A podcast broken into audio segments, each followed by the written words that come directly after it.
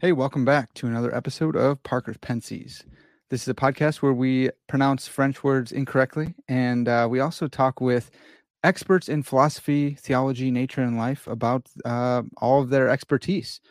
I love thinking about cool stuff, so you're invited to come think with me. On this episode, uh, it's a really, really, really special one. They're all super special, but you guys are going to lose it.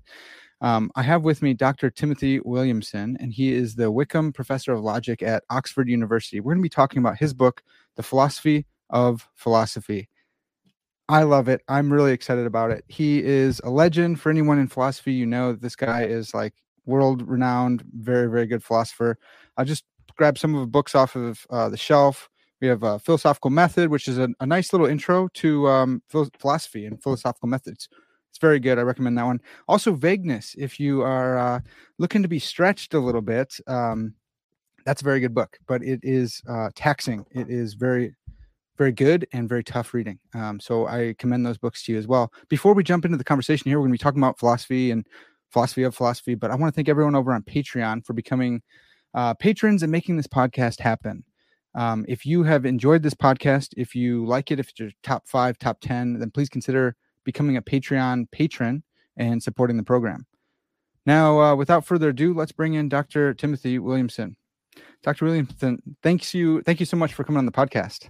Sure, pleasure to be here.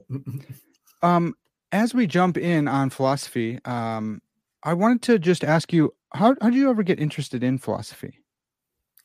Oh, um, well, actually, I I had a a great uncle who was a kind of um, amateur philosopher. I mean, he was a, a businessman who'd had to um, stop his formal education at quite early on to to go out and uh, earn some money for his family. But um, but what he re- was really interested in was philosophy and psychology, and even published some things in that area. And w- when I was very small, he he drew me out. I mean, I don't know that he ever used the word philosophy to me. I was, but but I think he was uh, talking about sort of philosophical things, and um, I mean, there was a long time when I actually wanted to be an archaeologist, but but then hmm.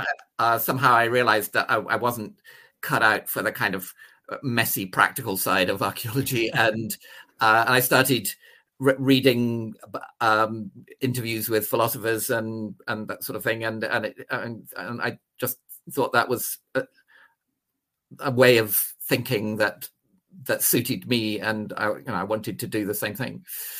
That's awesome. Well, the world is better for it, and uh, and I definitely appreciate the fact that you're uh, not an archaeologist today. Maybe you were, would have been a great one, but I, no, I, I, I don't think I, I don't think I was cut out to be an archaeologist at all. That's good then. Um, I wanted to ask you, like, what is philosophy? And and initially, um, so what, what can we define it? And what do you make of the etymological definition, uh, the love of wisdom? Yeah, I I don't think it's terribly uh, helpful, although it sounds good. I mean, it, it's not very clear what the Greeks themselves, uh, you know, who came up with that uh, phrase uh, what they understood by it, because at the time that they were using the phrase, philosophy included not just what we'd now call philosophy, but for example, what we'd now call physics. Mm. Um, and and so you know, if if we start thinking of wisdom as being something like you know just a, a guru um, telling us what to do with, with, through weird metaphors or something like that, I don't I don't think that's uh, really what philosophy has been about for most of its uh, its history. Um, and and I think it also it doesn't it, it doesn't convey the, the way in which philosophy is it's a kind of systematic sort of inquiry. And and it's one where um, whatever anybody says is open to criticism. I mean, it, it's you know it, it's not above criticism by by other uh, philosophers, and and so it, I don't think it conveys the, the way in which this is some kind of you know joint enterprise in which a lot of us are involved, yeah. in which you know anybody in principle you know can um, can participate.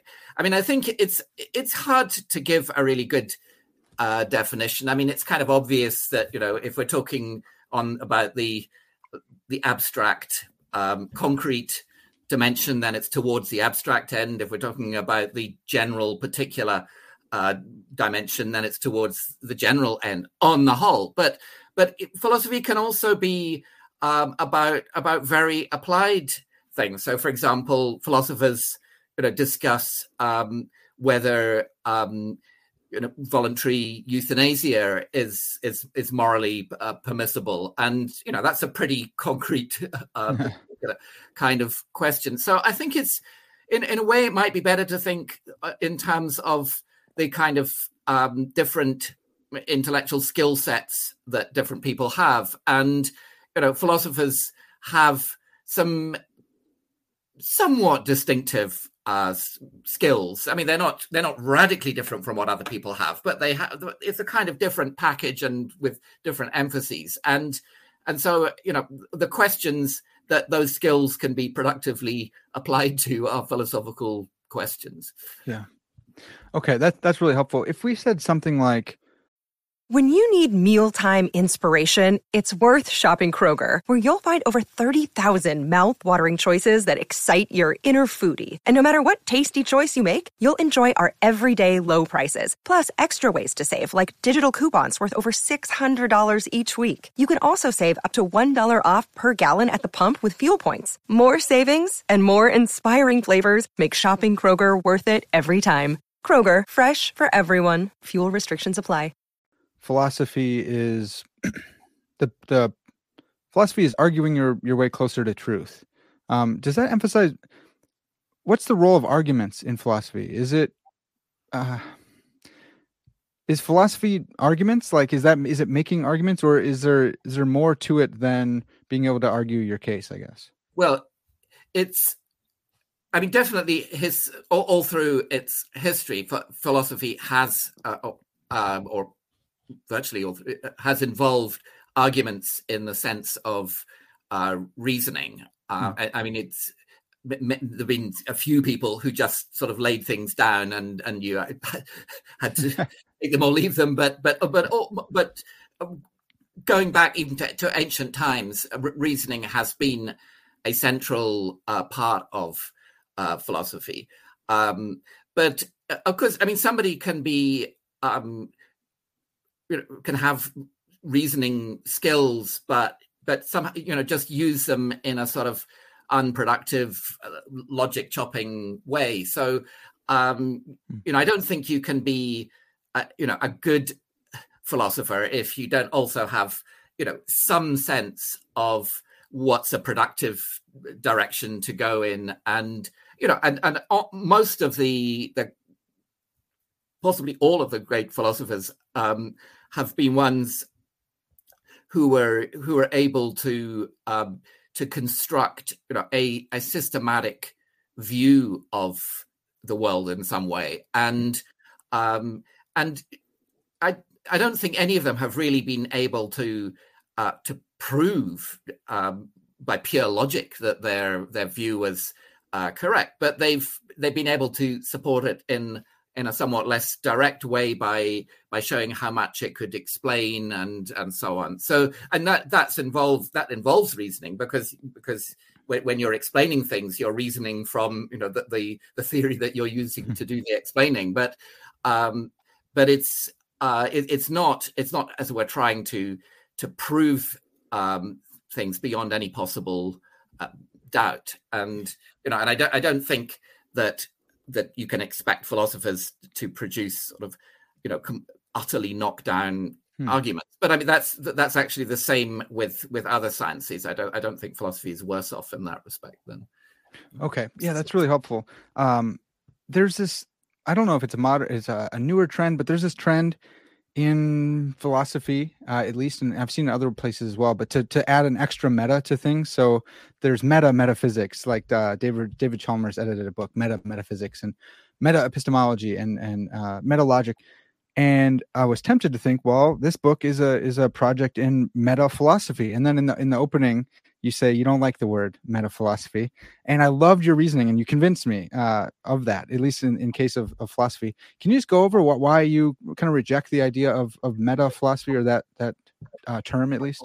Yeah, I mean, I it's sometimes a, a convenient term to use just because it's it's short, but I think it's a bit misleading because it suggests that that meta philosophy is something outside philosophy itself. Mm. Um, but but that is not what meta philosophy is. Meta philosophy um, is philosophy reflecting on itself, and and so I the, the, reason I call my book the philosophy of philosophy is to emphasize that that we're still doing philosophy, and yeah. you know, and that's important because it means you know when we're it considering, for example, philosophical knowledge, then then that's part of the the theory of of knowledge, and and when we're considering um, the, for example, the, the, the kind of the metaphysics underlying philosophy, um, we're still doing metaphysics, uh, and and so you know we, we we're not escaping from philosophy and kind of being superior to it or something like like that. We're just we're just doing we're using a certain way of thinking and applying it uh, to itself you know in the same way that that you can do the, the sociology of, of, of sociology or something like that. Yeah. Yeah. I really like that. I thought that was fantastic.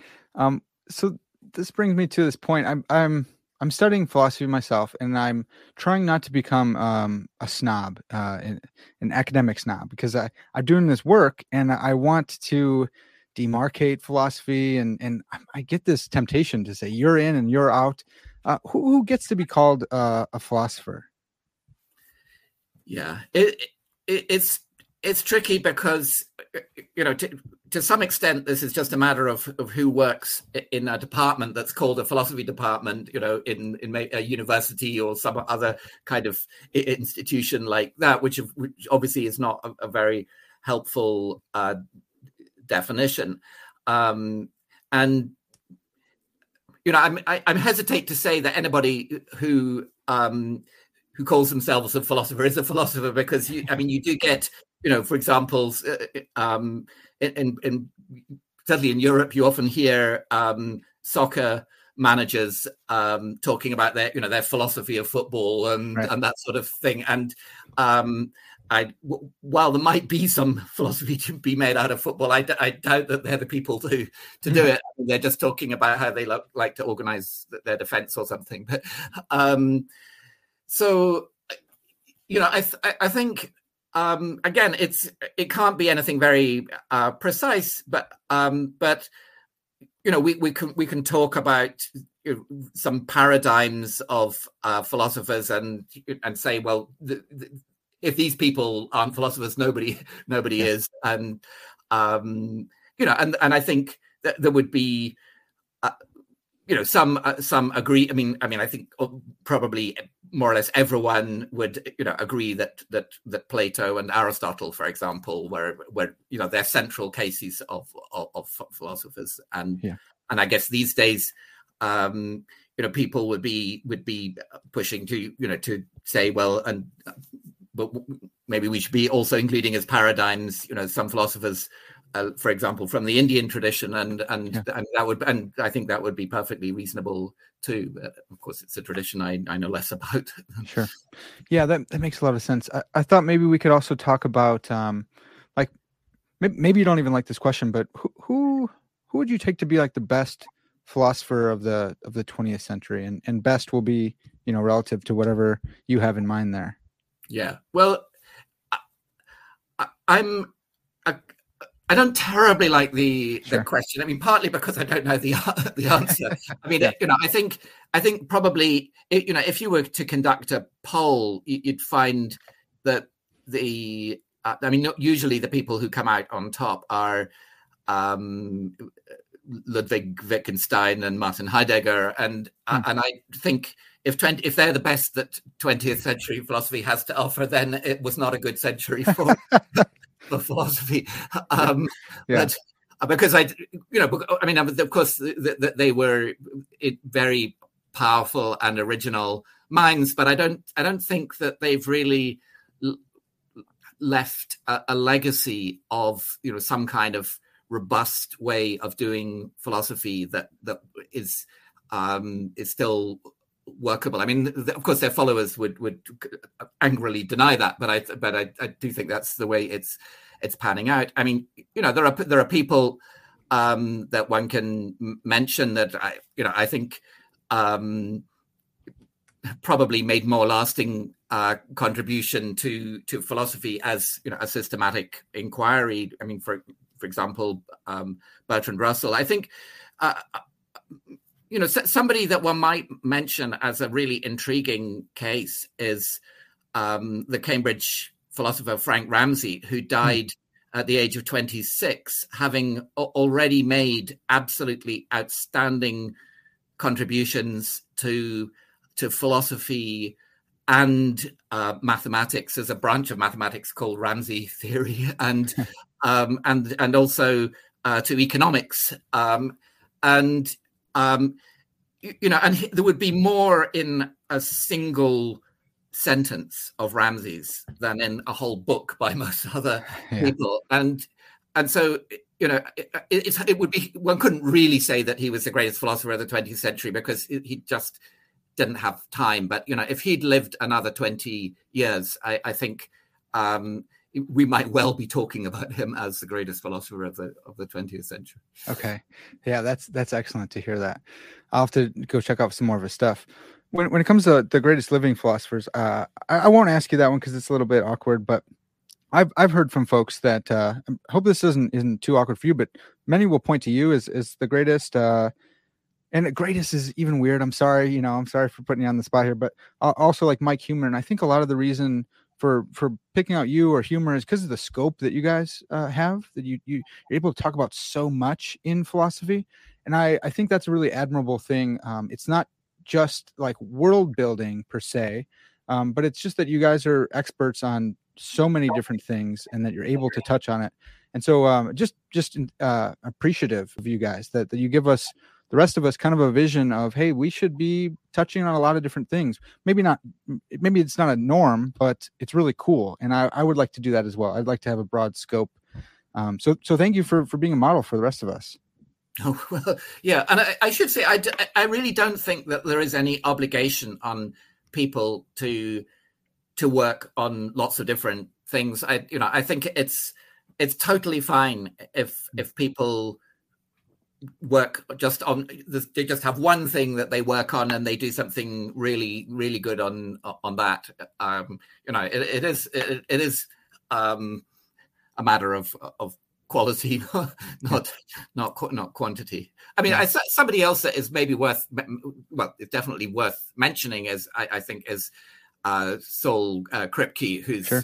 um you know uh, definitely um one of the the best uh the best living uh, philosophers and has made an enormous uh, contribution um, from the ni- late 1950s uh, onwards. But but I also think it's it's worth saying that I mean this kind of adds to something I said before that um, I mean I, one thing that I that I really aspire for philosophy to to be um, is something like a science, although not not exactly a natural science. And and I think the more scientific it becomes, the the more um, it also becomes something that really depends on you know, a whole community of of researchers. And uh, you know, although at, at, any one time, you know, there are obviously um, some names will be much bigger than than others, but you know, it,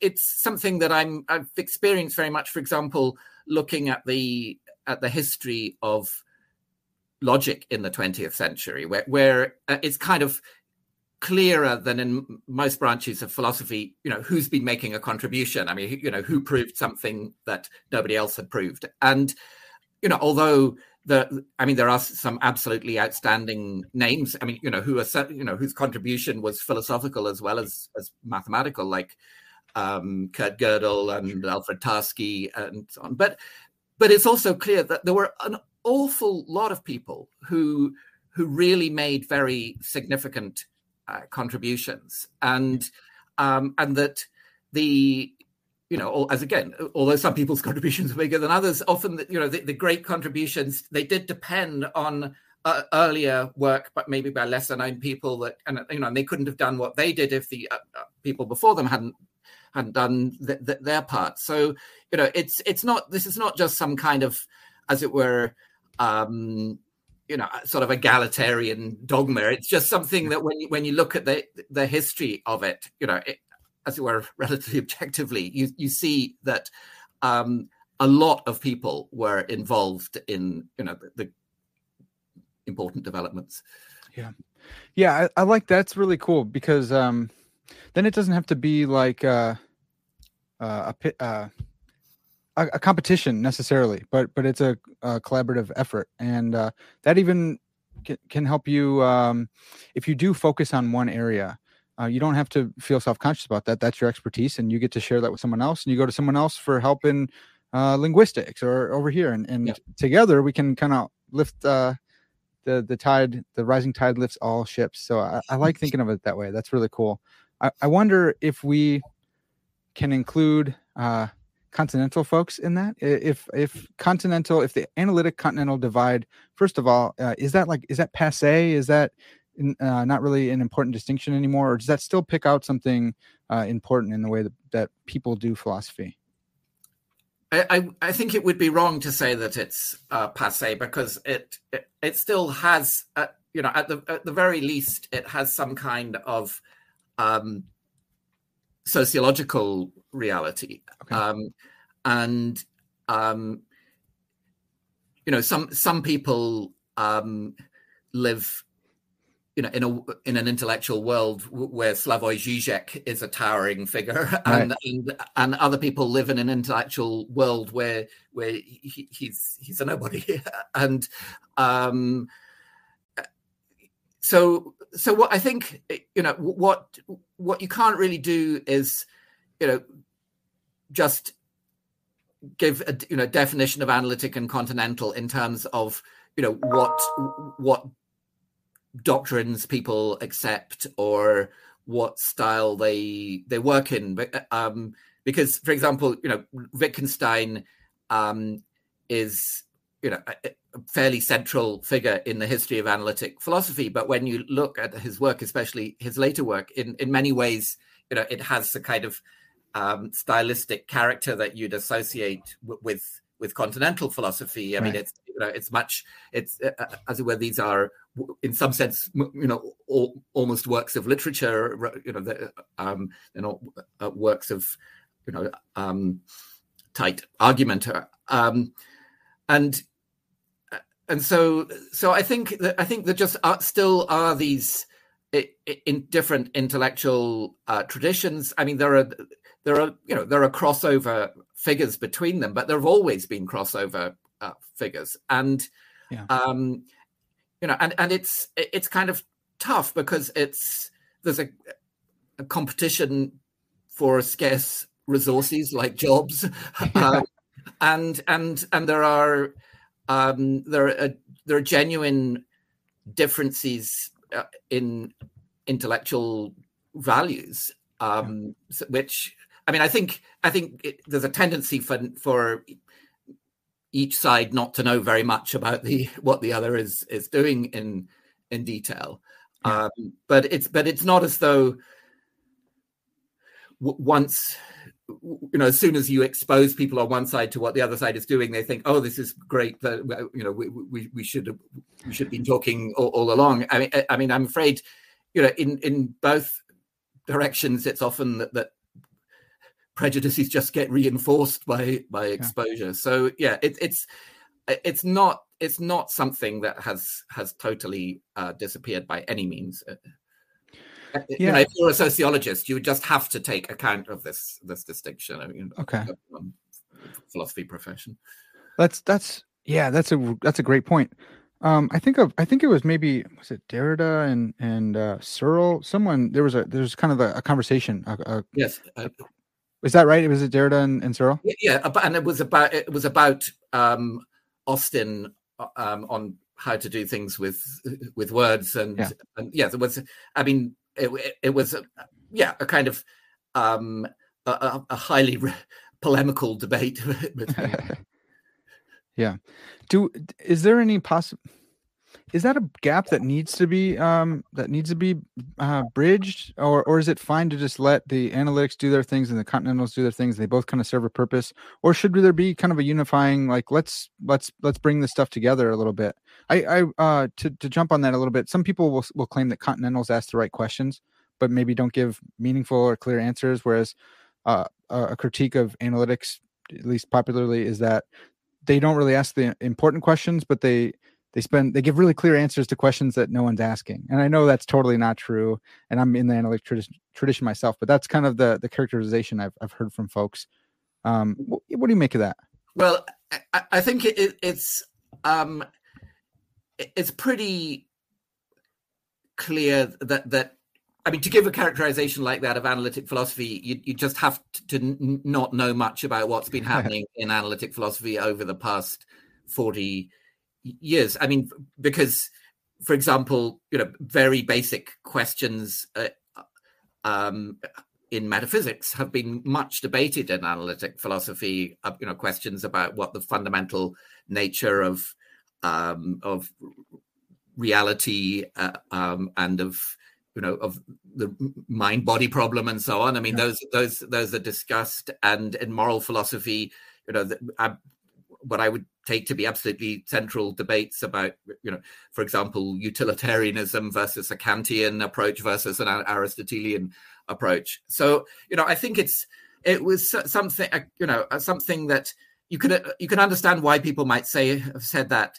in the you know maybe looking at analytic philosophy in the you know 1940s or 1950s, but it, it's really out of date. And um, I, I, suspect that you know that the continental philosophers would say the same about the, their the characterization of of them. And I think it's certainly, I, I mean, the, obviously, it, I mean, it is true that, that, that on the whole, an, analytic philosophers tend to put more emphasis on clarity than uh, than continental philosophers, who often regard clarity as a kind of um, a, some sort of delusion, but but you know, it, it's also the case that that of course, um, you know, all, all philosophers are are pretty hard to understand if you make only a very superficial attempt uh, to understand them and you know and and of course people dismissing continental philosophy you know have have not spent uh generally you know very very long uh, trying to make to make sense of it yeah well, so that brings brings me another question about um, the just the the words we're using here. I heard in a talk. Uh, I've listened to a bunch of your, your talks recently, so I can't pinpoint where it was. But someone asked about like the Anglo-American way of doing philosophy, and you said that's not analytic philosophy because there's analytic philosophers in India, there's analytic philosophers philosophers in, in Africa, all over the place. Um, but we still say continental as, as, referring to like the continent um are, I'm, I'm sure there's continental philosophers in in england and in africa too like um yes. Is is it just hey use the name that people are using or should we come up with better names for these? And um i guess a follow-up too is is people will will will tie analytic philosophy so closely to logical positivism and um and they say it's too it's too closely wedded. You need a new name for analytic philosophy as well. What do you make of the the criticisms of the names we use for these different schools? Well, I think I think the names are misleading, but I, I, suspect that it's just too late to to introduce other names that would really uh, catch on. Um, and you know, the, I mean, the, we talk about continental philosophy pretty much, you know, in in the wake of World War II, which was when it, this divide re- really became quite uh, marked, and uh, and where I, uh, British philosophers in particular would you know would be thinking of French and German philosophers, uh, yeah. you know, as the continentals, and uh, and I think where they associated the um, what they find as the obscurity of of those traditions of of philosophy. I think they they associated them with um, the uh, t- totalitarianism that, that,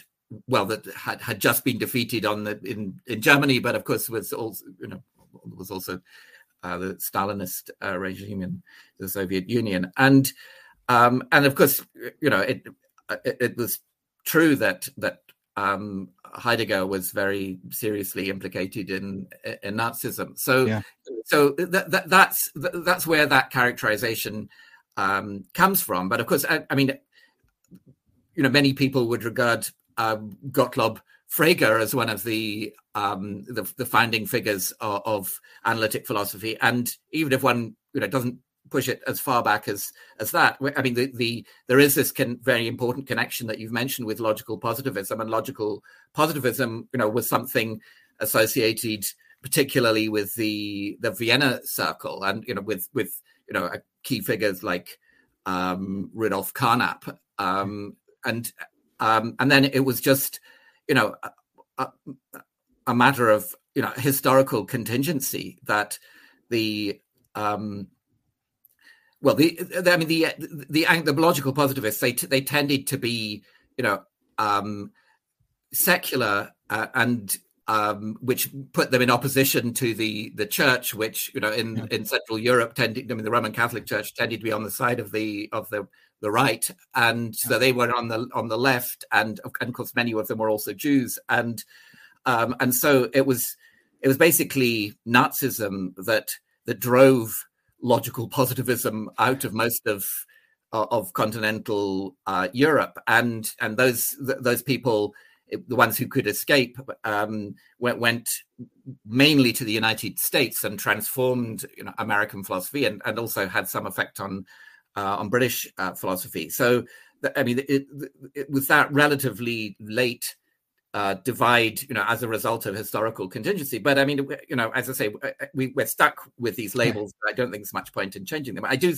I mean, there's actually a, an you know, an attempt. It, well, not just as it were a single attempt, but but there's a kind of revival of interest in logical positivism, hmm. um, you know, um, um within analytic philosophy. Um, but it's certainly not something that you need to go along with. In fact, I, I regard myself as a, a diehard opponent of, of the yeah. revival of, of logical uh, positivism. But and I, I think, as it were, by most people's standards, I would count as a, an analytic philosopher.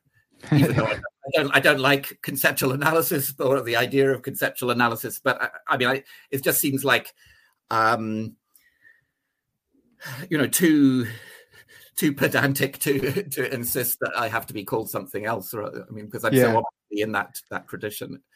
Um, yeah. Well, eh, that's great. If only we had like an like an authority, like uh, you know, professor, maybe a Wykeham professor from Oxford that could just tell us the right name. Maybe we'll get you and Slavo together on the podcast. And you guys can come up with brand new names, and we can all just follow you guys. But for now, yeah, we're stuck with those ones. Um, you, you brought up conceptual analysis, and um, this was actually one of the reasons I, I got into philosophy because I was studying um, theology, and I wanted to get clear on stuff. And I just I, I come to see that I, I love philosophy. Like philosophy is what I want to do. But a big um, turnoff for me originally was the linguistic turn that, that you talk about in the book. Mm-hmm. Um, and actually, I loved the the uh, intentionality in the turn, the conceptual turn. But but maybe you can disabuse me of that as well. But um, I, I didn't like it. I thought, you know, philosophers kind of punted on their their um their birthright and they they turned to language instead of getting into the nature of reality. Can you um, and perhaps I was wrong on that as well, but can you characterize the linguistic turn and the conceptual turn for for uh, the audience and, and myself? Yeah.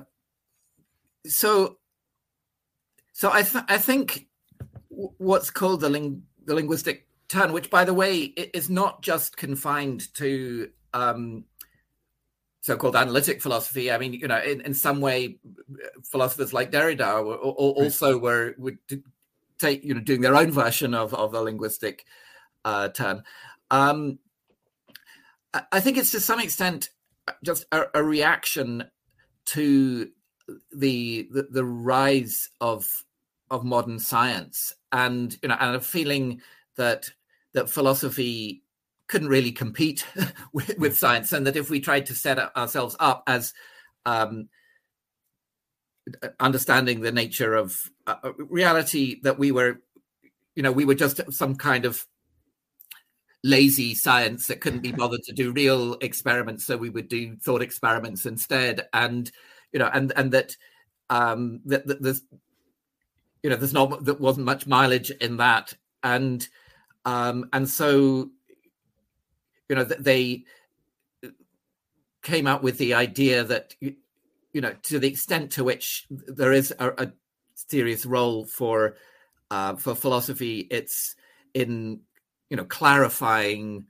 concepts or something like or, or clarifying the the language um, that other people are then going to use, so that as it were, you know, it's um, the the kind of sort of metaphor was that, that, that it you know it's, it's science that, I mean natural science that you that that uses these uh, all these um, concepts to get knowledge, but the, but it's the, the, philosophers who keep the, the, the concepts you know nice and clean and sharp and and so on. And um, you know, I think that was eh, it was kind of an attempt to construct a, a job description that we could fulfill, you know, on a rather pessimistic view of of what our abilities uh, are. And you know, and I don't I don't think that it's um, one that's particularly helpful to philosophy because you know uh, we, we may be polishing all these instruments but the but the scientists aren't most of the time they're not really taking any notice of, of us so that you know yeah.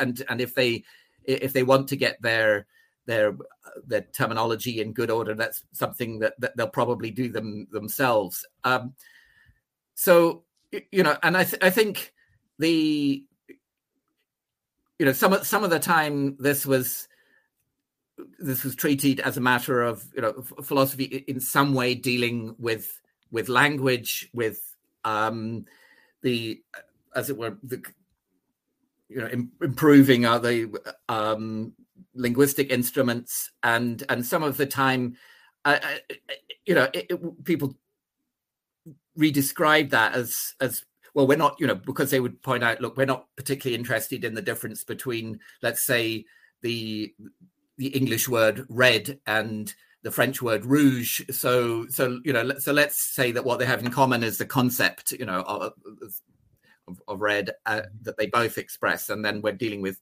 with concepts um and and so that was supposed to give us something that we were able to um to do but as i say it's not it's not it's a way of kind of actually rather marginalizing philosophy, both within science and within uh, culture. And I also think it's actually um, unwarrantedly pessimistic about what it's possible to do with the intellectual techniques that we have as philosophers. And you know, I think when when people sort of look at um, physics and think, well, we you know we we can't compete with them because we we we're not doing any experiments, we're not making measurements, and so on. Uh, I mean, they forget that another extremely successful science is mathematics, w- which actually does use the same kind of, in some ways, the, uh, the same kind of, um, you know, armchair methodology that um, that philosophy does. It, it, mathematics is not done by by doing experiments or by measurement or or, or whatever. And although, of course, it, mathematics is much more formal than philosophy, I I think that then they're, not so far apart. Um, and you know, and I think with with sufficient care, one can actually carve out a, a role for for philosophy that is genuinely investigating some very general and abstract aspects of of reality itself. So I, you know, so I don't think there's really any need to to take the, the linguistic or the conceptual turn, you know, in order to find something that we're actually able to do better than other people. Well, that's that's what I appreciate about you so much. You you put uh you put Olga in the armchair right on the cover. Yes. And it's just like this throwing down the gauntlet saying, you know, you can interpret it in different ways or whatever. It's maybe in the eye of the beholder, but it's like this is what we do, and not, we're not afraid of armchair. We can say armchair. We have good armchair methods, and so does mathematics. So if you want to throw out philosophy in the armchair for philosophy, then you're throwing out a lot of mathematics too and no one can do that because you need your math for your science that you're Yeah. using to criticize philosophy and so i love it i, I appreciate it. it it like it bolsters my my love for philosophy and uh and encourages me that i this is a good this is a good thing and i I- it, it excites me um it, about the the process of philosophy as well. So i wanted to get in uh, even even more deeply on that.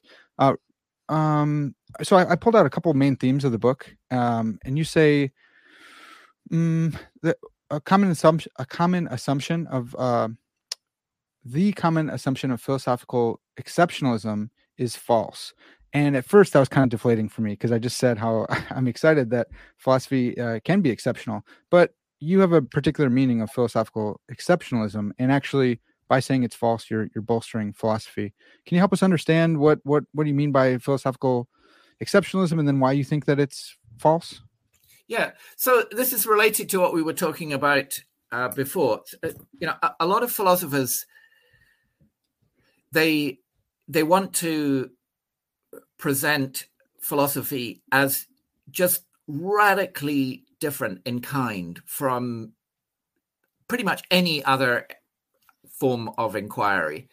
Um, and I mean, sometimes they, they, they do that with a, a positive take and sometimes with a negative take. So um, the you know the the the positive take would be well, w- philosophy is the one kind of uh, inquiry that whose job is just to to clarify concepts, and and that's our, that's our job. It's and um, and all all the all other kinds of inquiry they're just basically applying the concepts. Um, so that's that would be a you know that would make philosophy radically different from everybody else um, in in a good way. But you know, of course, you, you also have a lot of people, including Wittgenstein, who are had a very dark view of philosophy, and um, you know that, that philosophy was was just um, you know some kinds of maybe you know perennial confusions that were led into by by a superficial uh, um, way of uh, of thinking about our language or something like Yeah. like that and um you know wh- whereas he he wasn't you know so c- concerned with with at- attacking you know all, all sorts of other disciplines uh, uh, I, Yeah. mean, I mean i guess he wasn't so happy with with the rest but but but you know often the, you know i mean there are a lot of philosophy hating philosophers who you know who who love to go in for you know sort of public self-flagellation Right. and um and, and you know and talk about you know how uniquely bad uh, philosophy is and you know how w- w- we we don't have proper questions unlike you know everybody else and so on. And Right. uh, and i think that that these i mean that, that there's a kind of um th- there's kind of narcissism about about both the positive and negative. I mean you know if we can't be you, you know special in any in any other way we'll be specially bad. And um and you know I, I think when you step back um and, and look at philosophy and compare it with what goes on elsewhere you realize that the the differences are are really not that that great. And you know i mean so for example you know, um, you know, if you take something like philosophy of physics, the uh, the questions that the philosophers of physics are asking are very, very closely related to questions that are being asked by theoretical physicists, and the the questions that philosophers of um, language are asking are, are very closely related to. I mean, sometimes the same questions as questions that are being asked by by linguists and you know and that's that's true over uh, you know a whole lot of areas and so you you, you realize that the philosophies i mean every every discipline is a bit different from every other discipline but Right. but but with philosophy it's it just differs in those kinds of, of, ways um you know i sometimes think that the maybe the the differences between theoretical physics and experimental physics might be greater than the differences between you know Yeah. metaphysics and, and physics totally yeah. I agree i think that's great i, I love pressing that with with some of my friends there um that's fantastic. Th- there's um okay so when we when we press on this philosophical exceptionalism we say look this is false like we're we're we use uh, a lot of the same methods you know we we can we can like peter lipton too we can we can go in for inference to the best explanation we can use that in philosophy mm-hmm.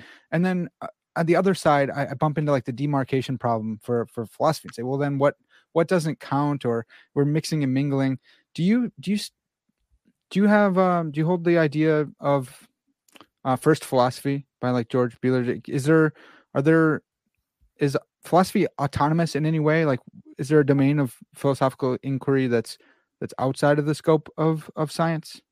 Well i, th- I think philosophy is uh, science but but just not natural science. Okay. so so anything that's philosophy is is itself uh, in, in in a very general sense within the domain of philosophy. But yeah i mean i don't i don't think that we are kind of essentially you know beholden to um, to any other area, so that as it were that you know that we just can't we can't get on with what we're doing um, until you know until you know we just have to wait for the for the scientists to kind of give us the answer right. and right. and then maybe we can do you know maybe we can kind of um, popularize their answer or, yeah. or, or put you know or maybe generalize it a bit i you know i think it's just that um you know, with all all, all disciplines, uh, um, depend at various points on other disciplines. I mean, if you know, if you're doing um,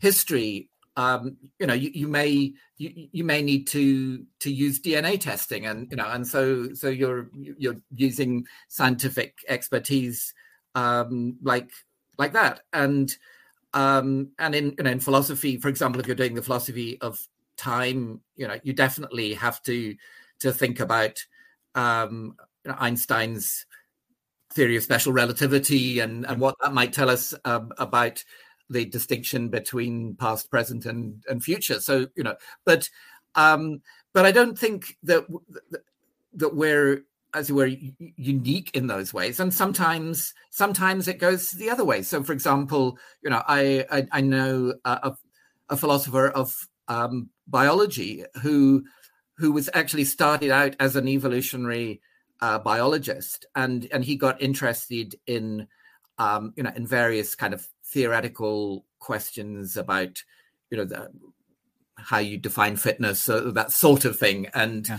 Um, and then, and he he was just looking to, you know, as a biologist, to find out who'd written um, interestingly on these topics, and and he found that the, the best the best work that he could lay his hands on on these uh, issues uh, was by Elliott Sober, uh, the philosopher of science, and so that's how he.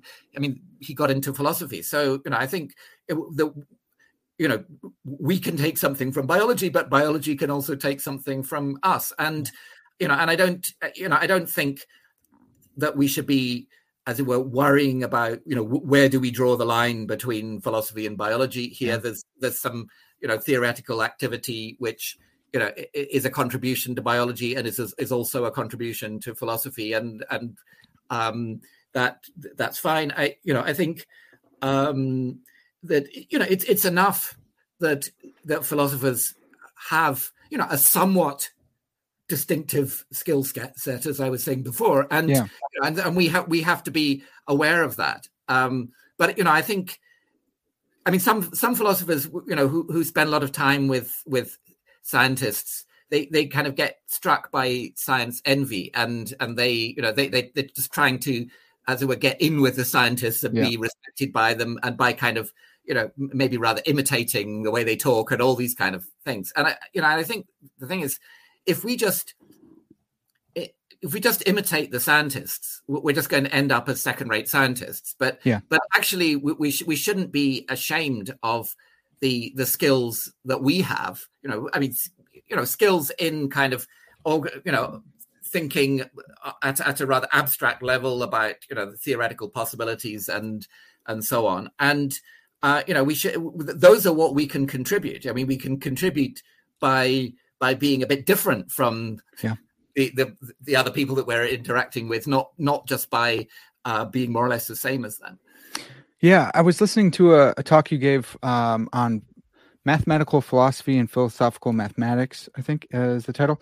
And at one point, you just said like it's okay if uh, this question or or this uh, this solution falls within both categories.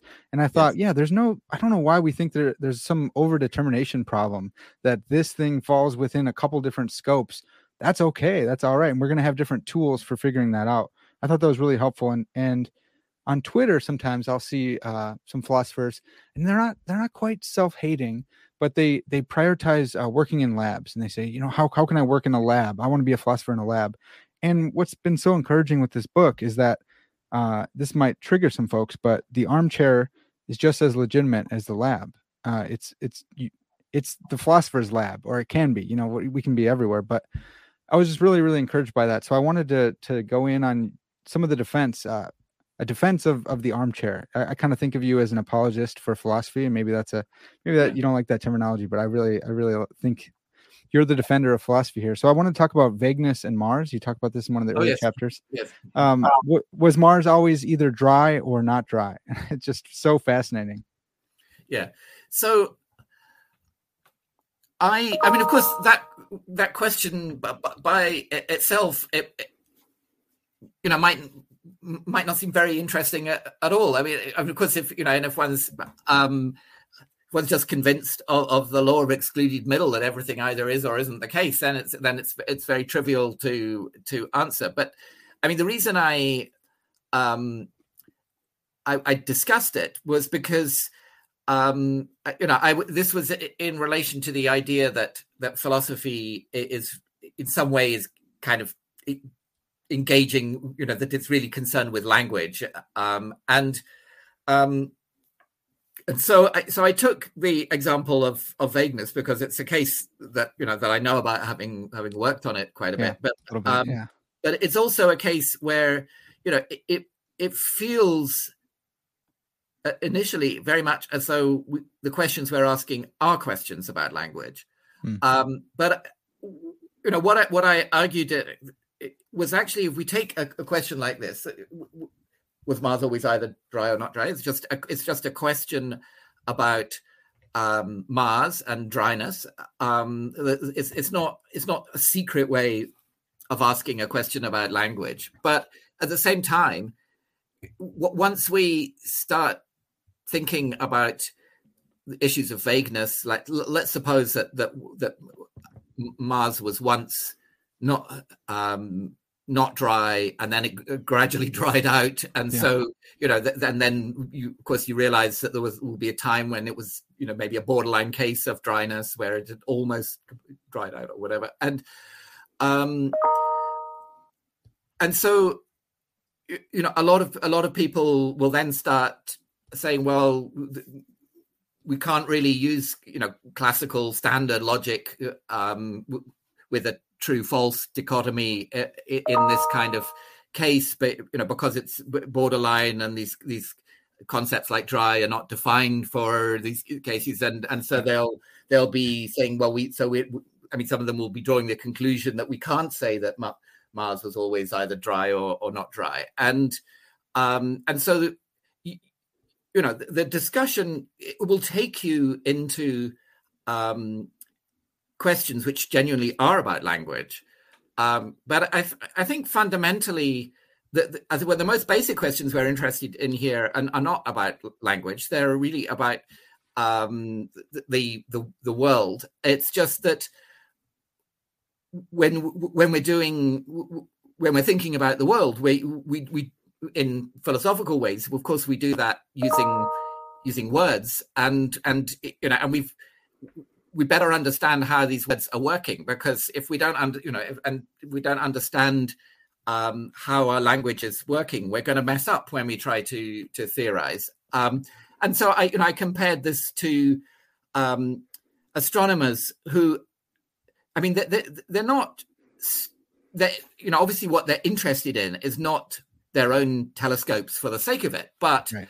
they have to do really serious uh, study of their own telescopes to make sure that their telescopes, uh, you know, are working the way they need them to be, and so on. And but that's all still fundamentally in the service of finding out about um, the stars and um, black holes or you know whatever it is that they that they're interested in and and so i was suggesting that that pretty much that the same thing is going on in in philosophy that uh, that we have to study our own instruments um, yeah. in order to, to to use them properly and to and to um, not as would be tricked by by by ways in which they're they're working. And so, you know, the idea was, you know, even in a case which makes it, which where it's sort of maximally tempting to say that um, this is a question which is not, although it's not overtly about language, is is, is basically about language. Just to say, no, that's not what's going on. Um, it really is a question about reality, but but we we're not going to be able to answer it properly unless we also study the language that we're using it in trying to answer the question and in asking the question yeah and i think that's such a it's such a great a great case because you didn't take a, an easier one you went right with one that looks like this is just this is just language and and you showed that it's not which is is a great tactic uh I, what what do you think of that though like uh, when you when you if you were to answer the question um would you take uh, i think your answer would be um there is a, a, point where eh, where it's dry and then it's not dry, but it, yes. it might be an epistemological problem for us, and we might not yes. be able to solve the Sorites paradox ourselves. Yeah. So, so my, I mean, my answer to the question was Mars always either dry or not dry is yes. um, but, but, but, then if somebody asked me, well, of course, uh, you know, in this case, there's also a lot of ignorance about the actual history of Mars. You know, of ignorance of a of a just a straightforward scientific kind, but. Um, but you know, even if we we had um, a, a, completely accurate graph of you know the the um, um, amount of moisture on on Mars um, over time, you know, we, we we still wouldn't be sure when when to to put the point at which it, it became dry. Um, but it, but in my view, that's that's just a kind of rather predictable ignorance that, mm. uh, about um, about the um, the cutoff uh, point, and and it, I mean, you know, we don't have a, a, way of settling the question, but that doesn't mean that, that it doesn't have a, a right answer.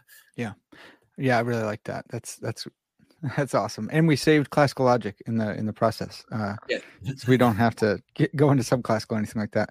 Um, okay, that's great. Well, so I want to move on to uh, knowledge of metaphysical modality, and this one is it's so tricky for me and I, I, really really appreciate your your work in the book here. I should mention again if i haven't this is the second edition folks so i believe this came out in september 21 so uh, if you don't have it, it, there's a lot of new material it's really cool so, so check that one out as well.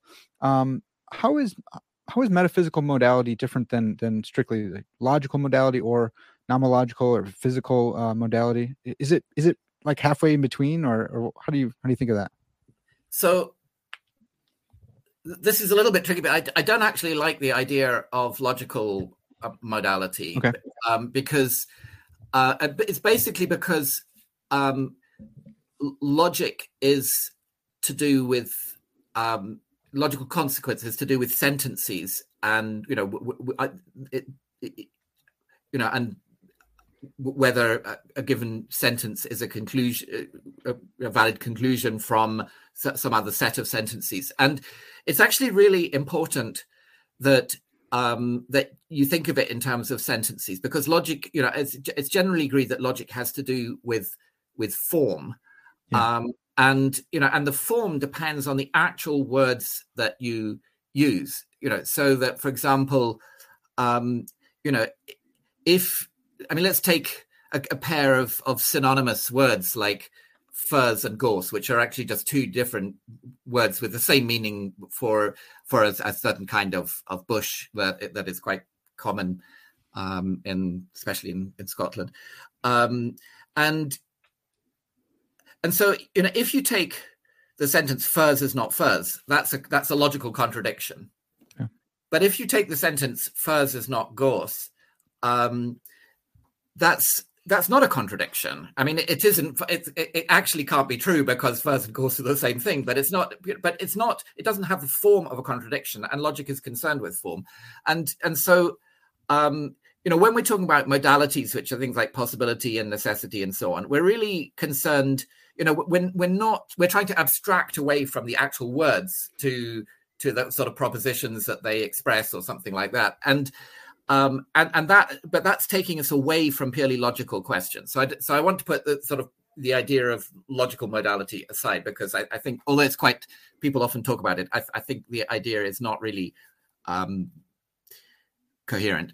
Okay. Um, so I I would think of metaphysical possibility as just the broadest kind of objective possibility. I mean, um, so the kind of possibility that doesn't depend on you know what we think or know or, or anything. And yeah.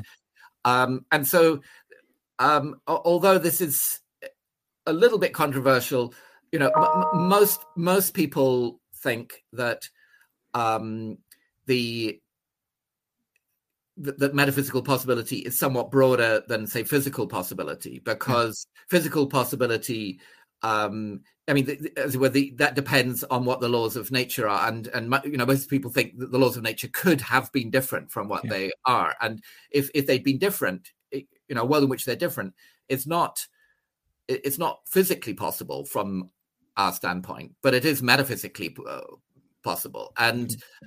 Um, and so, and so, metaphysical possibility is the is the kind of the broadest one of these. But we're still, you know, when when we're talking about metaphysical possibility, we're not talking about language. We're we are just talking about how things could have been. You know, how far things could have been different from the, the way they, they the way they actually uh, are. And um, a lot of the time in in philosophy, really what we're interested in is it's it's it's not just whether something holds in the actual world but whether it holds as a matter of metaphysical necessity. Yeah.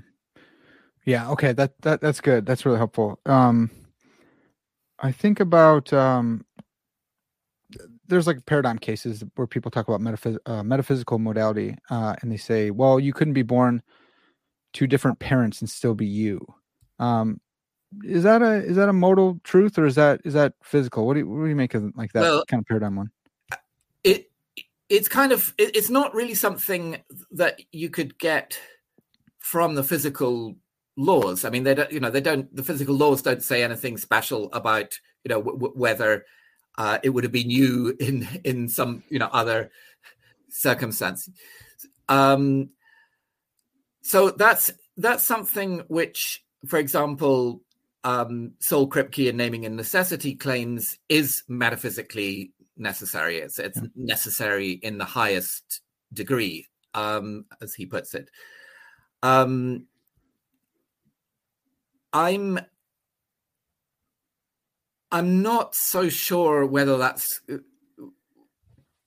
the case. I mean, you know, I th- I'm inclined to think that that it is it has some level of necessity. It's not yeah. it's not just something that is true by by chance uh, in our world, but but I you know I, I think it's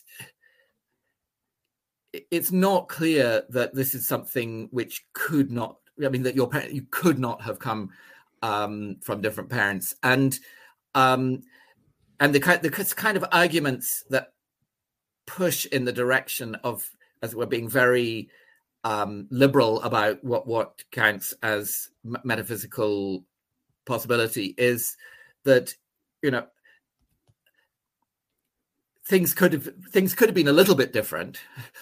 But if they had been a little bit different then it could have been a little bit different from that and so on. And then you get these sort of long sequences of uh, possibilities um, of possibilities, you know, a little, little, of small small differences adding up to very big differences. Um, and I mean, one, I mean, some people try to to handle that by just saying, well, there are things which are possibly possible but not possible. But but I think that goes against the idea that metaphysical possibility is the absolute the, the widest kind of objective uh, possibility. And so so I th- you know I think I mean, it's not something that I, I have a very settled view on, but I think there are definitely some strong intellectual, you know, pressures towards thinking that that that, that is not that as well one's origins are not necessary in the highest degree. Um, I mean, I you know it, it, that's a it's a controversial issue at the yeah. at the moment, and but um, but I you know I think I think Kripke's claims, as I say, I think they're true of some level of necessity, but I'm not sure that they're true of the highest level of necessity. Okay, yeah, that's that's good. Um, so how how do we come to know uh, modal modal truths, truths of of metaphysical modality? Um, and and this is this is cool because this is like getting back to the armchair stuff. Um, is it is it just conceivability? Are there other methods that we have, and and is it even conceivability? I guess. Yeah. So I I think putting when people put it in terms of conceivability, eh, they make it sound as though we've got this sort of weird cognitive capacity, which is just sort of geared to metaphysical possibility mm-hmm. and um, and nothing else. And then you kind of wonder, well, how did how did humans evolve to have this special, you know, cognitive capacity for homing in on metaphysical modality? Because it's not as though um, there's an awful lot of you know fitness associated right. with, you know uh, uh, from an evolutionary point of view with, with kind of knowing about um, about metaphysical possibility so i mean the way that I, I, think it's better to think of it is is to think that what we really have is just an ability to deal with um, with counterfactuals um, of all kinds, but mostly much more practical ones. You know, so mm. that you, you, can you can think things like, um, you know, so if if I hadn't stayed for for that extra drink, uh, I could have walked home in the in in before it got dark, and I wouldn't have got lost, and you know, or something like like that. And and those those are um, questions that that that we have some capacity to you know to address in the imagination. But but but imagination here d- does not mean something that's just you know any kind of wild fantasy being as good as as any other kind because i mean obviously one's not going to learn um, much from that but you know I, th- I think a much better way of thinking of the imagination is um that, that it's a, you know a faculty which allows us to um, basically to run cognitive processes offline you know i, I hmm. then taking input you know not purely from you know what we're perceiving but um but from uh, you know maybe a scenario that we imagine and um and this is this is actually very important um for for decision making because you know when when you have to make a decision make you, you, you know you're choosing between different options and you need to know well w- what would happen if i took this option? What would happen if i took that option? And you know and so you so you need to be able to think through the consequences of different options. And um and thinking them through in the imagine and you know often trial and error is off you know is often not appropriate because you know these may be things where you know if you i mean i like to give the example of trying to jump across a stream you know that if if you if you try to jump and you know let's assume this is a kind of rushing stream that you know if you if you don't make it you, you get dragged or you know, so it, badly costly injured. yeah very yeah. costly so um so that you have to you, you you kind of run this ex, this simulation in the imagination to work out what would happen and to work out whether you can get across and um, and you know, I think that we we do that uh, quite a bit. Uh, you know, if you're thinking about you know moving to a new apartment, you know, you want to you know to judge would I be happy living here, and and so you have to kind of, as it were, in some way run a simulation to to judge whether, and um, and so you know, I, I think that the you know these cognitive capacities which maybe you know it, when we do them online we're using them to predict what's going to happen next when we're using them offline, we're using them to predict what would happen next if we took such and such an option, if we went left rather than right or whatever it happens to be.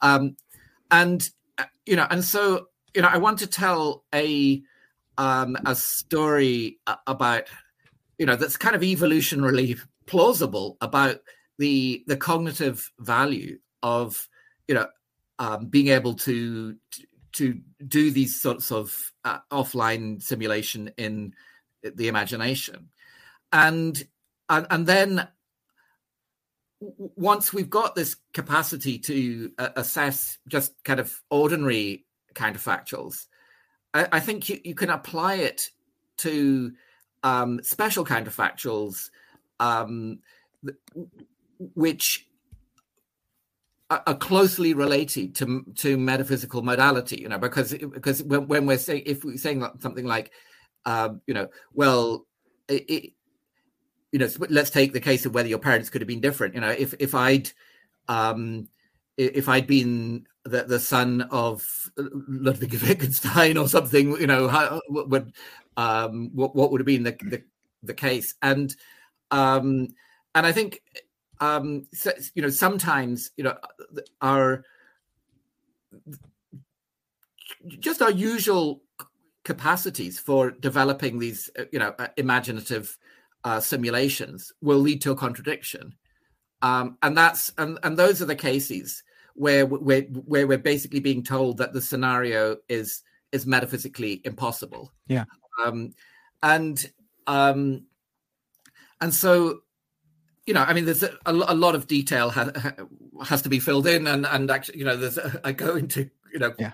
quite a lot of detail in the in the book about about that but but that's the basic uh, idea so you know and again it's a kind of anti-exceptionalist thing it's you know don't think of it as a special power of conceivability that mm.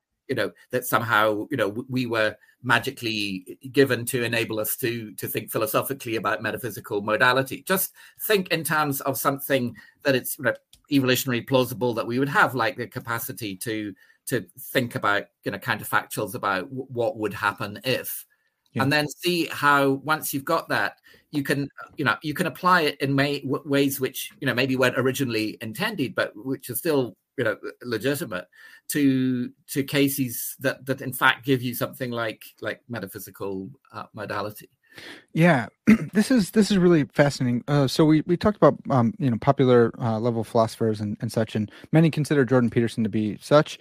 He's got this book Maps of Meaning from the '80s, and, and he does a very similar move where he, says evolutionarily, it uh, we we were mapping our environments, and it was it's costly to go out there because a tiger could could eat you. But if we once our frontal cortex grew and such, uh, we evolved um, the ability to abstract uh, to to make abstract maps in our mind, and and then that was kind of the the tide, and it, and it raised up everything else for us to think about mathematics and such. And I uh, recently I I, um, I I tried to apply a certain type of evolutionary argument against naturalism from from Alvin Plantinga. Um, this this philosopher Thomas Crisp raises it just for just for what he calls abstruse metaphysical beliefs, and he says um, if if our if our cognitive capacities were designed by uh, the evolutionary process for uh, abstract map making or for counterfactual thinking, like like you're you're going in on, um, then they might we might have a reason to doubt them in the more abstruse, in the more abstract um, metaphysical uh, musings, uh, reasonings, because they weren't designed for that um, that exact uh, function. Uh, what do you make of, of that kind of charge that uh, we the probability that they accurately tell us about metaphysical modality might be inscrutable because it's not what they were designed for. Yeah, I, I mean, I think I, I, think it's overly uh, pessimistic. I mean, after all, yeah. um, you know, none of none of our basic cognitive capacities were um, selected for for living in large cities. Mm. Um, because you know there, there, haven't been large cities for very long. right. But nevertheless, you know, um, lots of them are you know w- work perfectly fine. I mean, you know, we can, we, we can still you know find our way about large cities, uh, um, you know, using them and um, you know, so to I mean, an ex- one example to to think about is um you know is is logic which um you know logic it didn't it kind of it, it's not plausible that it evolved, you know, so that we would know logical truths. You know, things like you know everything either is or is not the case, because by themselves, you know, th- th- these th- these things, you know, have only very um, uh, theoretical interest. But yeah. um, but but logic did surely evolve to, to enable us to do things like you know reason that you know if if the the, the rabbit went this way or that way or the other way and it didn't go this way and it didn't go that way then it went the other way which is actually uh, i mean you know it's a bit of useful reasoning from contingent uh, premises to a contingent conclusion but it's it's a, it's a perfectly good uh, logical principle called uh, disjunctive syllogism um, and then it just turns out that the um, the, the logical uh, principles that are good for uh, reasoning from contingent premises to contingent conclusions are also work for um, it, you know they just as well the simplest principles which do that will also handle mm. um, the uh, re- reasoning to to necessary truths and um, you know and i think that it's you know, it, it's it's just overly skeptical to to, to think, well, um, you know, if if we've if we've never applied them to this case before, then how do we, you know, and if this case hasn't arisen before, then how do we know that that they're going to work here? Because you know, the, basically with with all our cognitive faculties, eh, you know, every situation that that we're applying them to is a bit different from you know from all previous situations. That's a good point. Yeah. Yeah. And so, you know, if, you know, it's just a matter of, of, in a way of how narrowly you individuate the situations when you say we've never been in this situation before. But, right. you know, I, I think that, um, I mean, the appropriate thing to do is to, is to, to use the, the faculties that we, that we have. And, uh, you know, and it's when, it's when you, you you start running into serious problems that mm. that you that you realize that you that you may have gone too far and that you then have to to draw back but you know i think that's that's a kind of lesson from you know how science works that w- what what somebody like descartes tried to do was to um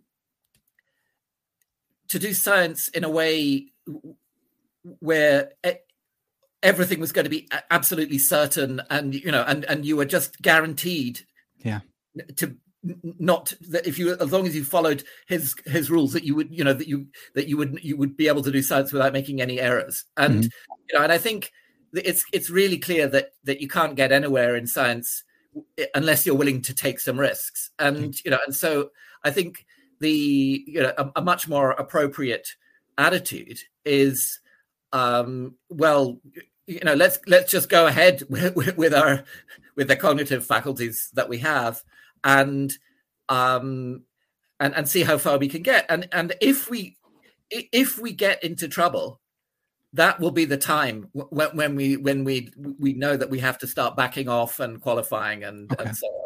Um, yeah. But you know, in the case of well, in the case of classical logic, my view is that it never takes us into trouble, and I yeah. and I think that these you know these imaginative powers that I've been talking about, I mean, that they, they they're certainly not at all infallible, but but I mean they do pretty well, and and there's no there's no really positive reason to to think that that they somehow suddenly you know go haywire when, when it comes to the, to the cases where metaphysical modality is at issue. Yeah okay that's that's really helpful. Sometimes i think about that when i'm when i'm driving my car a little too fast and i'm i'm always amazed like why why should i be able to handle this speed? It, it, why mm. don't i just faint and pass out? I'm, my ancestors didn't have to go 80 miles an hour on the highway like what's mm. going on? And i'm always I'm, I'm i'm amazed by that here and there. Maybe i shouldn't drive so fast by the way but um just th- this one this one might be too far of a rabbit hole so feel free to pass on it but i thought about the ramifications for um for the foundations of logic here um so if logic does tell us about uh, mod- modal truths and and um I, I think you even have a book modal logic as metaphysics is that yes. the right title yes. okay right. so um why should logic tell us about the nature of reality uh, if it's not like foundational to it if they're if we're not like platonists about logic um i actually i, I need to read that book by i'm really um excited to read that book but i, I haven't yet so i actually don't know um how you would ground uh logic. Yeah I, so uh, my my view is is that which i think you know one can actually it actually comes out of the seminal work on on the uh, logical consequence by by Tarski in the 1930s. I mean, so this is not as it were just um, you know something that I've I've concocted ad, ad hoc, but but when when you look carefully at, at what Tarski's account is saying, it, it really what it really tells you is that logic is is just to do with um, incredible generality. I mean, but, it, it's um, that's logical generalizations. I mean, they're just you know they're, they're, things like you know everything is identical with itself, and everything there really means everything, and um, and so they're they're already um, engaged uh, with with reality um, and you know, and, and, when we start thinking about modal logic, which is you know logic of, of, possibility and necessity and so on, we're really just doing the same kind of thing, but but but but while talking about possibility and mm. and necessity, and um, and so you know the, the, the these logical uh, principles. I mean, they're uh, I mean, many of them are ones that that as it were we find pretty natural. I mean like the idea that everything is identical with with itself. Yeah. but um but of course the fact that we find them natural is not you know that's not an absolute guarantee that they're that they're true. Um uh, but i think one one thing about them is just that um they they're so general that you know if they were wrong, it should be pretty easy actually to come up with counterexamples because you know uh, um, yeah. they because you you know they're not about some very limited domain. I mean, you know, and they're pretty simple. So you know, finding a counterexample should not be that that hard. Um, and, uh, and of course, some people uh, I think wrongly think that they have found counterexamples in the case of vagueness or or whatever. But um, you know, in my view, the um, really the, the case for these these principles um, is is is just that that they you know they have this enormous um, explanatory power you know not not by giving causes but by just by unifying our uh, um, our knowledge and and that, that we i mean I mean, logic plays, of course, it, it, plays a central role in mathematics, and mathematics plays a central role in in natural science, and so you know that means that you know in a way whenever we're doing um, mathematics or natural science we're, we're also testing out logic um, yeah. you know if, if there was something wrong with logic um, it ought to come out in these in these applications because you know it, it, after all you know people have been using um, classical logic it, you know as the background form of reasoning for for mathematics for well over 2000 years and yeah. it, it actually hasn't led to any real trouble um, yeah. so it, it's um, th- these are incredibly well tested yeah. principles you know in a way better tested than than any any principles of of physics and um, and certainly at least as well tested as principles of of mathematics um, you know, and so, so I, you know, I think I think they're pretty um, secure, uh, um, but you know, it, it's not it, it's not kind of you know illegitimate for people to question them if they want to. I mean, I don't okay. think there's any kind of transcendental argument that. that I was will, just going to ask you about yeah Aristotle's uh, maybe transcendental argument for uh, non-contradiction, but yeah, yeah. You see, the, the thing is, you know, Aristotle was sort of thought that that you know, uh, violating the law of non-contradiction was the that, that was kind of the ultimate no no of, of, of rationality, and right. and that that if we um, if we encountered somebody who was willing to assert contradictions, then we just you know we just couldn't make any sense of what they were saying. But I mean, right now there there is Graham Priest um, who uh, who thinks that some contradictions is true. I mean, he'll tell you know there's a particular paradoxical set, the Russell set, and he'll tell you that it's both a member of itself and not a member of itself. And right. uh, and the thing is, you know, I mean, I know Graham Priest, and you know, uh, by by normal standards, he's an extremely rational person, and you know, you can have uh, an intelligent conversation w- with him. There's there's no special difficulty in understanding what he says, and so on. And yeah. so, you know, I think so. I think the idea that that you know contravening some law of of logic, uh, rejecting it or you know going against it, it that that's somehow makes people uh, unintelligible. It, it's just it, it, just turns out to be a mistake. We we actually um, you know we're, we're, much more flexible in interpretation than, mm. than maybe Aristotle thought that we, that we can kind of handle or, almost any kind of local deviation from from orthodoxy and and still communicate in, in a sensible way. And so, so you know, there's, there's, there's, there are no principles of language or intelligibility which which say that you've you've got to accept laws of classical logic. Yeah. Um, um do you? So you're you're um a classical logician, uh, if that's right uh, nomenclature. But do you do you think that the principle of explosion is true or, or holds? Does does anything follow from a contradiction? Yeah, I, th- I, I think that um, it you know any, anything whatsoever follows from a contradiction because that just means that if um, you know if the contradiction is true then all these other this other stuff is true but the contradiction isn't true so it doesn't matter and gotcha. and um, so I, I think that the principle of explosion is completely ha- harmless. yeah. Okay. It's kind of you know it's almost it's almost trivial. I mean, it of course you know it it, it looks it looks dodgy when, you know when people first see it and you know they think surely we we sh- this would not be a, a good thing to to you know to be drawing all these consequences but but actually um logic it, logic tells you which consequences follow it doesn't tell you that you have to draw them. I, I mean, you can. What you, I mean, you, what you can do. Is, I mean, you know, much.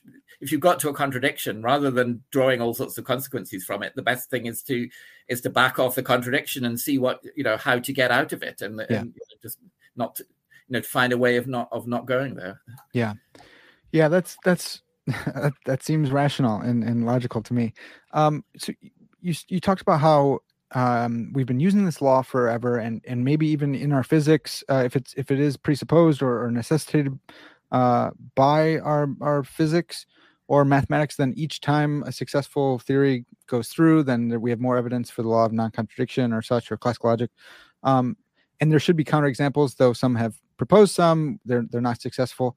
But um, what is successful has been uh, this thought experiment by by Gettier, or uh, as as we Americans say, or, or Gettier, uh, probably how it's pronounced, uh, for justified true belief, and he's given this really good counterexample uh, to that. And I thought that could be a, a great way to kind of close up here on uh, on bolstering armchair philosophy, because because he did it in the armchair. Can you can you go over um, Gettier's thought experiment, and then maybe like the the importance of, of thought experiments for philosophers? Yeah.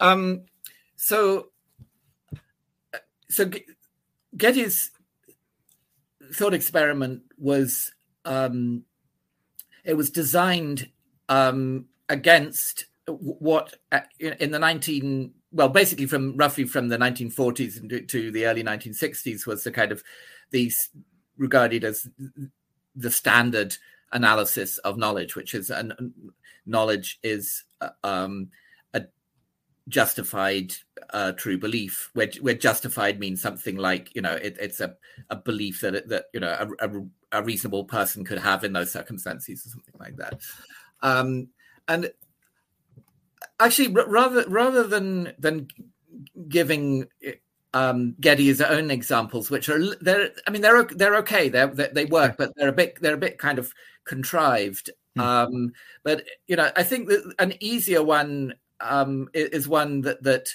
well, actually, I'll, I'll give you one that, that, that comes up in um, ancient Indian philosophy because it's you know it's, it's more it's kind of fun and and it's actually a bit more natural than than Gettier's.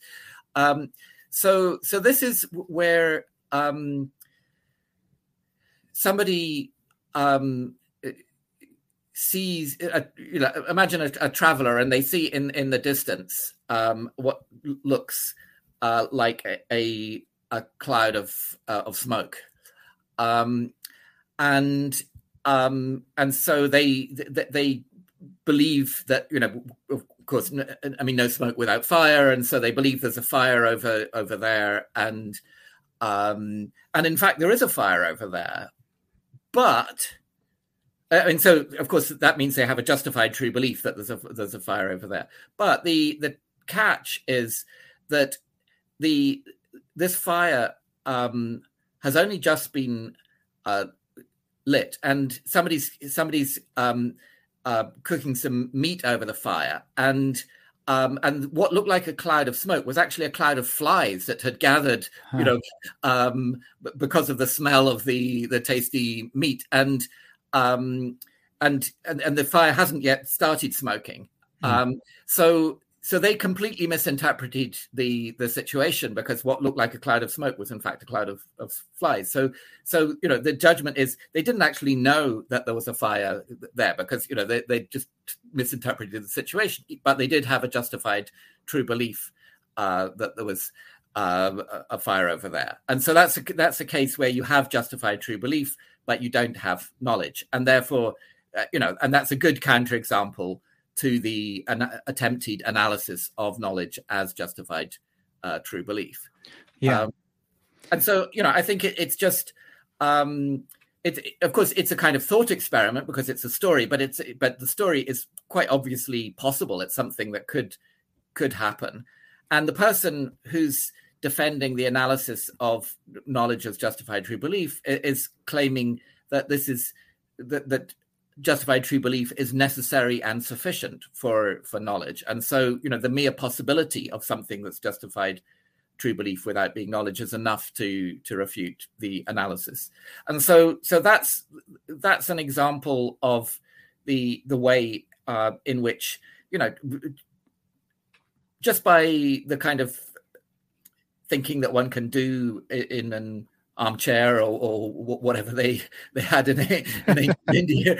Um, the um, you know one one can come up um, with you know really compelling uh, counter examples to you know what what you know otherwise might look like a really promising uh, philosophical analysis. Yeah, you also um, you, have mentioned before um, Diogenes, uh, whether this is a apocryphal story or not, but but um, him bringing up a counterexample to uh, Plato's uh, definition of man, uh, a featherless biped, and we don't actually need to go pluck a chicken in order to do that. You can, but you can do that from your armchair, and you can say, "Look, is this your man?" And uh, and or you can go to Frank Jackson's Mary without you know locking some woman up in when painting everything black and white. So I, I, thought that was really fantastic. Another thing I thought was so interesting was I think you were talking with um, I don't even uh, a, a, theoretical um, someone in theoretical finance or something like that, and they said um, this paper would never make it into our journals. Yeah. Because uh, we, we're not interested in counterexamples, but uh, in models, and I thought it was really fascinating that we also there's um, counterexamples and thought experiments are not the only tools that we philosophers have, yes. or, or you, you, philosophers have um, from the armchair, but but models are important as well. Yeah, so that was it. Was actually a theoretical uh, economist, uh, who was saying that. Yes, so and um, so economics is is a very strongly model building discipline, and uh, you know, and and there the the reason that they're not interested in in counterexamples is because um, th- they know that the, the, all the models that they build are you know are full of uh, simplifications and idealizations. And so just pointing out that they don't exactly correspond to reality is you know it's not news to anyone. And the real challenge um, is to um, you know is to produce a better model rather Yeah. than just showing that the, the the one that we have you know is not perfect because you know nobody ever claimed that it that it was perfect um and you know i i, I mean that's in economics and of course that, some people don't like economics because I, I think they actually they have rather unreasonable expectations about Mm. how, you know how, how much it can predict but but in fact you could you could make the same point um you know from biology or even from physics because you know all, all pretty much all uh, the natural sciences you know work w- with with model building techniques. And and they're all they're all used to these kind of uh, things. So for example you know physicists w- when they're modeling you know a, a solar system that, that they may treat the the planets as just point masses just a you know a mass at, at a single point. And um uh, you know but and of course it's you know you could say well it's here's a counterexample because the earth is a planet but it's but it's not a point mass Uh, uh, um but it, you know of course they knew that all along but, but um they, but you know to to make progress you, you've got sometimes to be willing to to make you know very big uh simplifications Mm. and actually you know so uh, uh,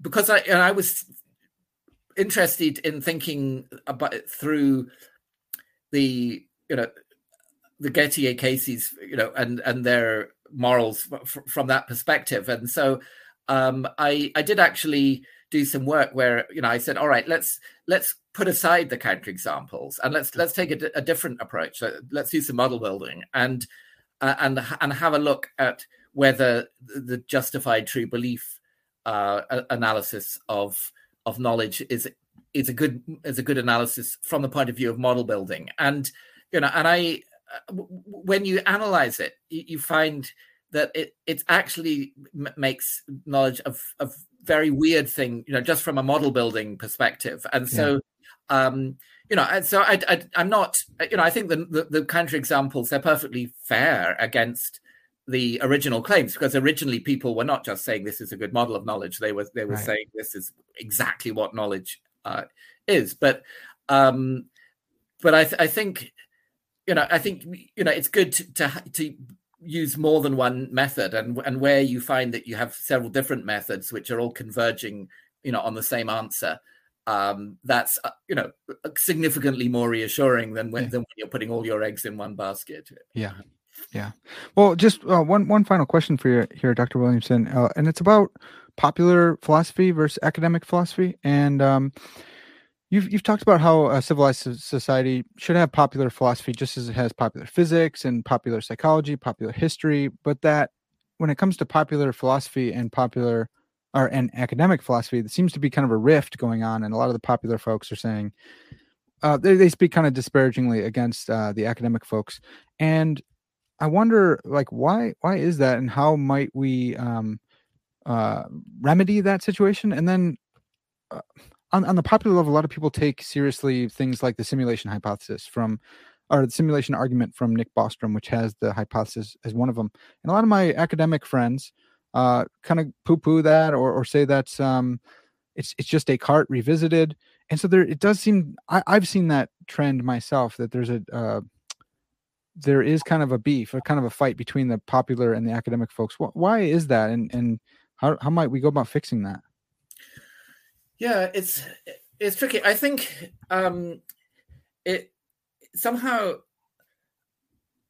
people feel that that philosophy, you know, should be kind of easily accessible to to everyone, and and they don't just mean that, that you know that, that we should be able to convey some kind of rough idea about what philosophers are doing, but that but that really all the action should be you know stuff that that we shouldn't be making any philosophical moves that that that it, you know an ordinary person can't you know w- with a little bit of uh, explanation and understand. And um and it's it's kind of crazy because I mean, nobody would apply these sorts of standards to to you know to physics or biology, where right. you know everybody understands that there's a lot of you know complexity which you you can't um,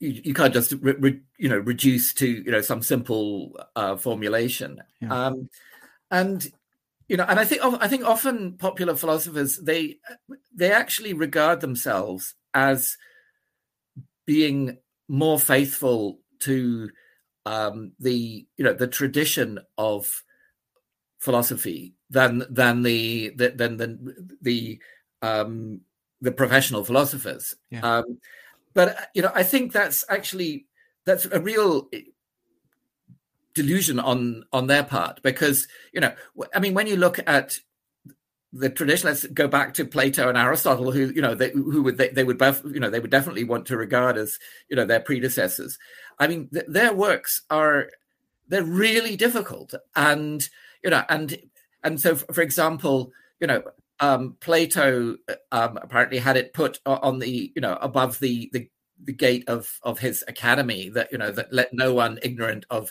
geometry enter here so but right. basically he he plato was was saying look, if you want to do philosophy my way, you you, you better know enough mathematics that you can apply mathematical methods, or at least you understand what they are. So you know, so the idea that that these people, you know, who are just doing um, philosophy in, in, this kind of, um, you know, sort of pub style, yeah. uh, they're the ones who are being true to to Plato. I think would have absolutely horrified him. Mm. Um, and you know, and he, and it goes along with the idea that that you know that there's no such thing as philosophical expertise um, which i mean in in britain d- during the the brexit referendum you know campaign we, we, we had one of the the the um, the defenders of of Brexit saying, "I think we've had enough of uh, heard enough from experts here." Yeah. So I, you know, I think of it as as where the kind of Brexit um, attitude to, to to expertise. But hmm.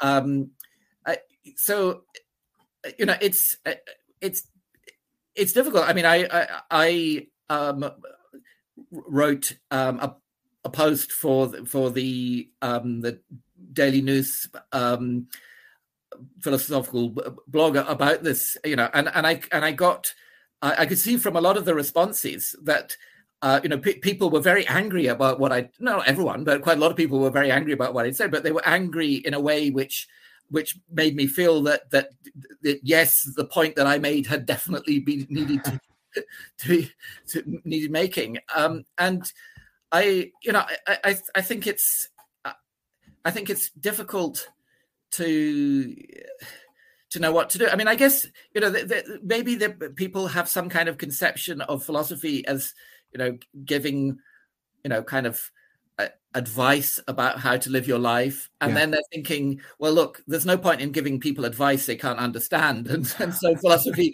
you know should it should be uh if it you know for it to be advice that's useful to people it, it, better all be you know in terms that they can understand. But i, I think that's an an extremely reductive view of what philosophy is. And you know i mean and again this was something that um, that Plato himself came up against. I mean, there was a famous occasion, uh, I think, in Athens, where where he was giving, you know, a, a lecture, and you know, lots of people crowded to this lecture because you know they, they thought that was going to help them with you know with their practical lives you know make them happy or healthy or wealthy or whatever it was and and you know and he and he spent the whole lecture talking about oneness and two-ness and you know and you know and, and so they were all complaining about all these you know these kind of all these you know over technical um academic philosophers and you know and, and probably you know saying that that you know that we, oh, we you know that, that, they needed some other tradition of philosophy then. So it's actually not at all a new thing that that philosophers you know who are willing to get technical um, come in for a, a, abuse from from the, the general general public who you know who have a different conception of what philosophy should should be. Yeah. Well that's fantastic. That's uh so so philosophy um yeah there's there's validity to the statement that it's uh, footnotes to Plato, but also the uh, detractors, uh, their footnotes to Plato's detractors as well. So yes. it's been done yes. before. Well, uh, Dr. Williamson, thank you so much for all your time. Uh, this has been fantastic. My, my audience is going to absolutely love it. Thanks again for this book. This book is fantastic and just as a thank you from those who appreciate armchair philosophy, thanks for for defending the, uh, the rest of us. Thanks for giving us an example to follow, and uh, th- thanks for all the hard work that you do. I really, really, genuinely appreciate it. And uh, we're again, we're super grateful that uh, you're not digging up dinosaur bones right now. right. Well, very nice to meet you, and and, and and thanks for all the interesting questions. Yep. Yeah. Absolutely. Well, folks, that's going to have to do it for now. This has been Parker's Pensées, and as always, all glory to God.